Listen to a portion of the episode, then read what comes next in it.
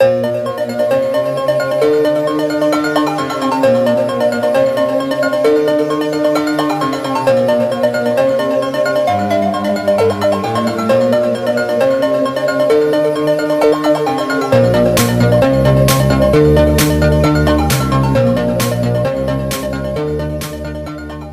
right, welcome everybody to another exciting edition of Eddie's 366 movies and 366 days challenge, whatever you want to call it. It's fine by me. Name it what you want. Um, we've got a an, uh, uh, an exciting film to check out for you guys. One that I feel never really got the attention it deserved in a way. I think this one kind of flew under the radar. I don't know why there are films that are out there that feature what I call super casts, right? It's just, you know, one right after another. It's a heavyweight in the in the acting world, right? You know, guys that are champions of their own films and have been champions of their own films, and we've seen this plenty of times in history. Most recently, we've seen it in Knives Out. We've seen it on Murder on the Orient Express, so on and so forth. These films that just f- feature such an amazing lineup of casts that sometimes it works. A lot of times it can work. But there are times where, you know, there's that old expression too many chefs in the kitchen, and it comes back to haunt you. But the film that I chose for today is one of those films, in my opinion, that features a super cast, but went completely almost under the radar and it's directed by somebody who is amazing in his own right as well. I, of course, am talking about 1997's Cop Land. In the city of New York, a crime is committed every eight seconds. But just across the river lies a quiet town called Garrison, New Jersey, where New York's finest return home. The hero cop, unwilling to trust the system, jumps from the George Washington Bridge. Today, he is laid to rest here in the cemetery at Garrison, New Jersey. So what brings you to our Fair City? I heard it was a way of life out here. Thought I'd check it out for myself. Where we, uh, like the Amish now? It's a place where the sheriff wears the badge, but the cops own the town. My jurisdiction ends at the George Washington Bridge. But half the men I watch live beyond that bridge, where no one's watching. I'm watching. Effective the sheriff of Cop Land.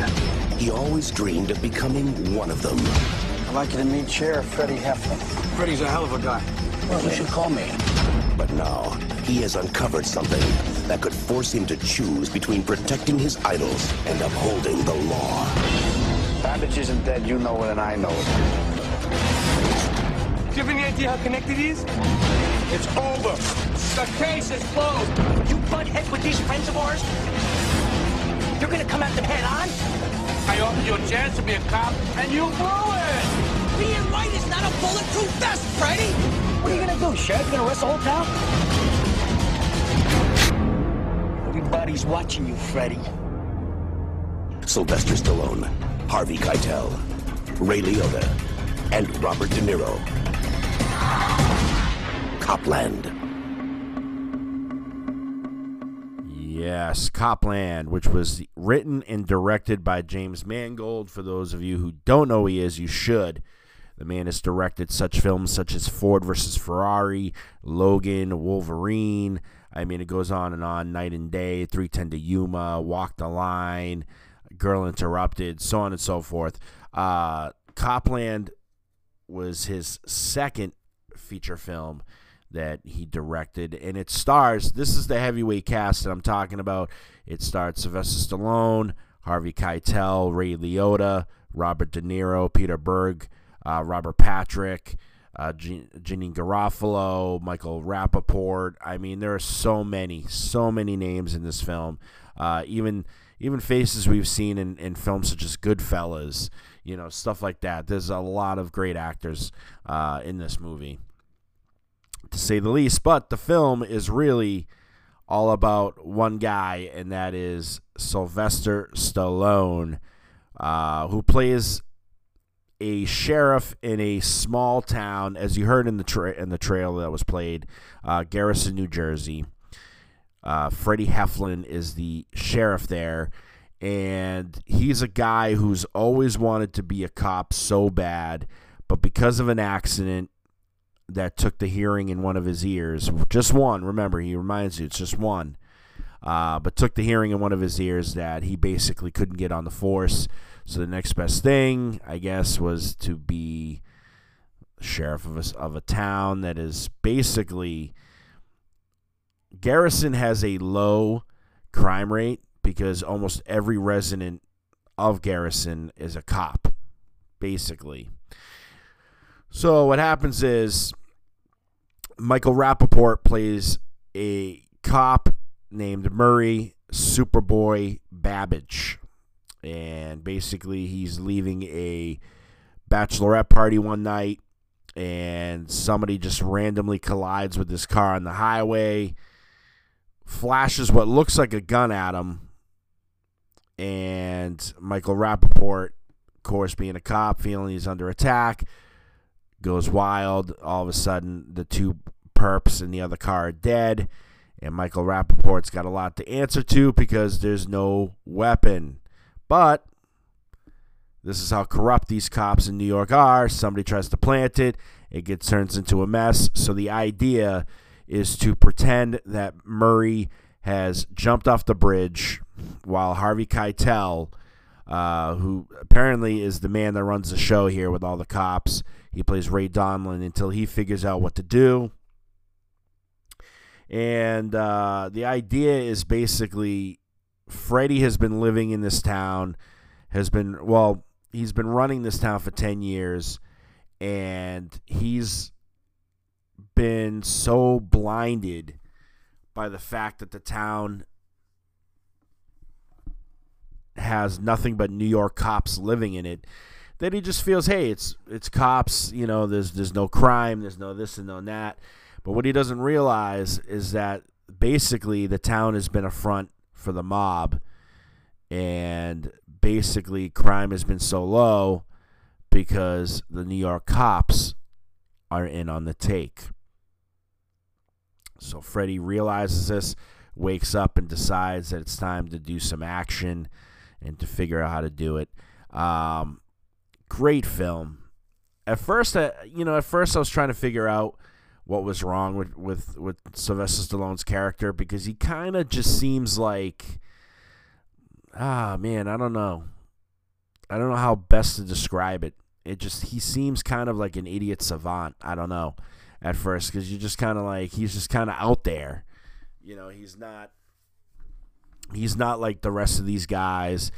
He's kind of uh he's he doesn't see really the evil in people. He gives people a chance. He uh, doesn't judge those kind of things. So he's not like he's not your typical cop in that sense. And then you got all these figures like you know Harvey Keitel and Ray Liotta and uh, Robert Patrick who are just like scumbag cops, right? And in, in the film, the a big part of this film is the idea of right and wrong being blurred when it's misused by the people who are supposed to protect you, right?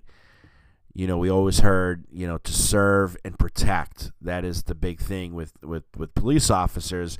But what happens when they use the obvious power they have in that shield and they use it for the wrong? Right? And then, you know, you have a guy here who's your sheriff who still believes in the shield, right? And believes that there's good in the shield and that people just have good and bad days. You know what I mean? Like, hey, sometimes, hey, shit happens. You know what I mean? Like, like, uh, you know, we just found out Joey's been cheating on his wife. Hey, it's a bad day. You know what I mean? And, uh, you know Harvey Keitel. He's uh you know his character Ray Donlin. It's just a really well connected guy. Like he just uh he's he's so good at his job. He just he has connections, right? I mean, that's what life is all about, according to him. You know, making connections, and uh, obviously making connections with powerful people, because he tries to instill that into Freddie. Like, see, He'll make one phone call, maybe you could become a, a city cop. But that's not really the sad part about it is I think Freddy eventually wakes up and realizes that they've been treating him like a joke.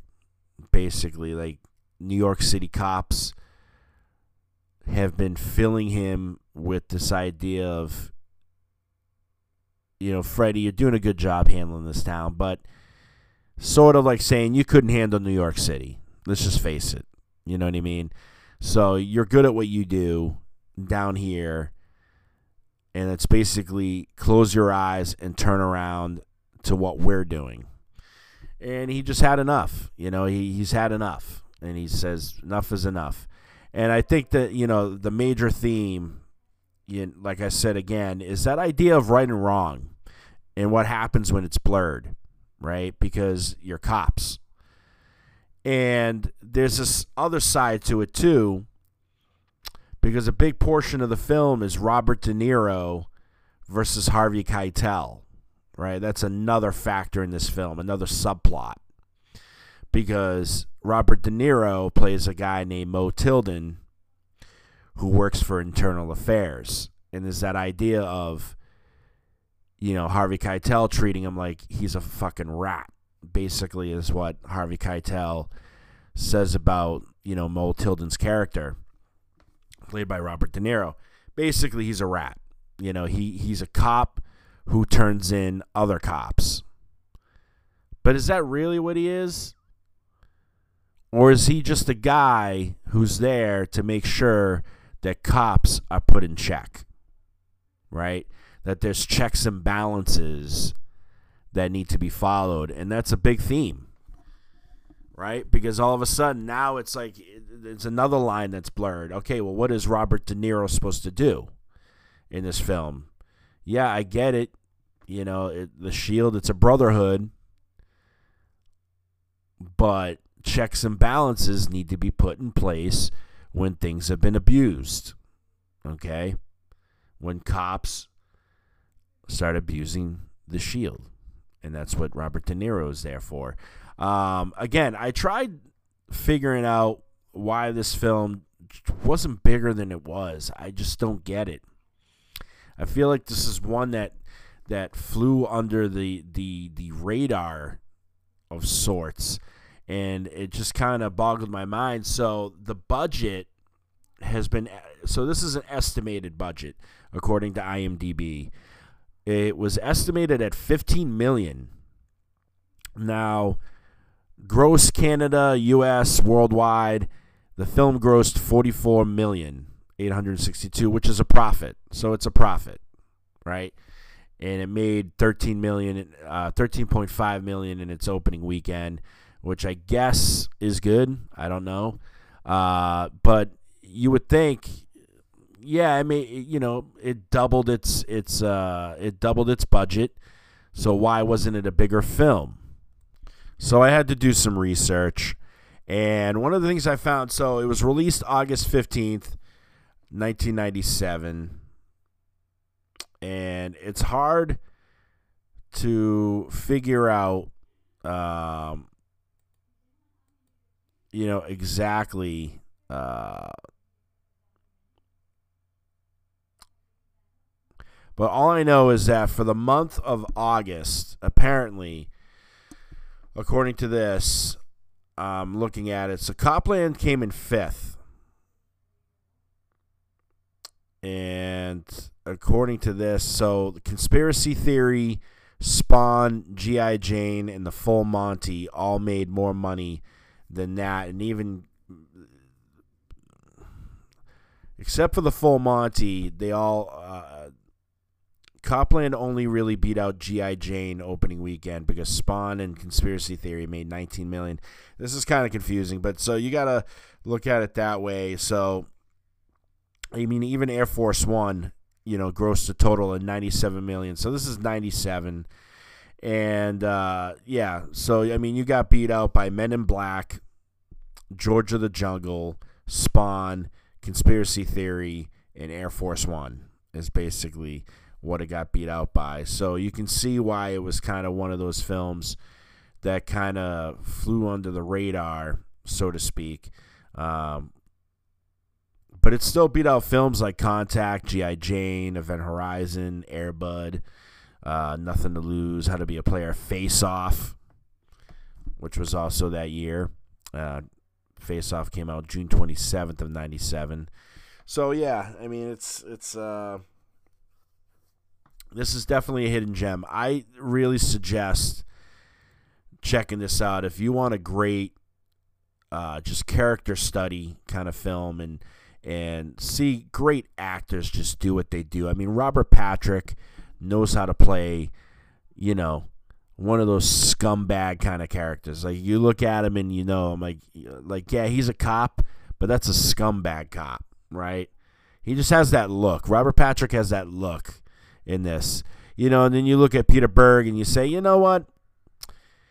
Yeah, that cop's a scumbag too, but you can see he kind of teeters the line of, of trying to be a good guy and also a scumbag at the same time, and it doesn't really work because uh, it's eating him up inside. You can tell that. I mean, there's so many great, and you and like Harvey Keitel's character, you can so tell that guy is as dirty as it comes. Right? He just got that thing about him, that swag about him. He he walks around like he's a mob boss and that his shit doesn't stink, and he's a cop, right? And he's running all these New York City cops. So I mean, you can tell it's it's great. You know, they really do paint the villains and the heroes, you know, very well in this film. I mean, Sylvester Stallone's character represents the good in the world, right? The good, what police officers are supposed to be, to serve and protect. You know what I mean? Like that's what he represents. And then Ray Liotta, his character still reminds me of Henry Hill at the end where he's you remember Henry Hill in the end of of Goodfellas when he's running around all paranoid about whether the cops are watching him or not, you know, and he's all messed up on cocaine and and whatever else. Well, I mean, that's exactly what this cop. So this is like like Henry Hill as a cop in the paranoia stage, right? He's all about conspiracies and he feels fucked over and you know, he's looking at Stallone's character and saying you should be more pissed off and then you know in the meantime he's still being a scumbag too but he teeters that line as well where he's kind of uh he's that uh that that that game changer character that's what I would say Ray Liotta is the game changer character who at the drop of a dime changes the game forever there you go I definitely think you guys should check this out. It's it's a great movie. Um, yeah, I'm giving it an A minus for a final grade. That is my grade right there. Check it out, Cop Land. You won't be you won't be sorry. That's for sure.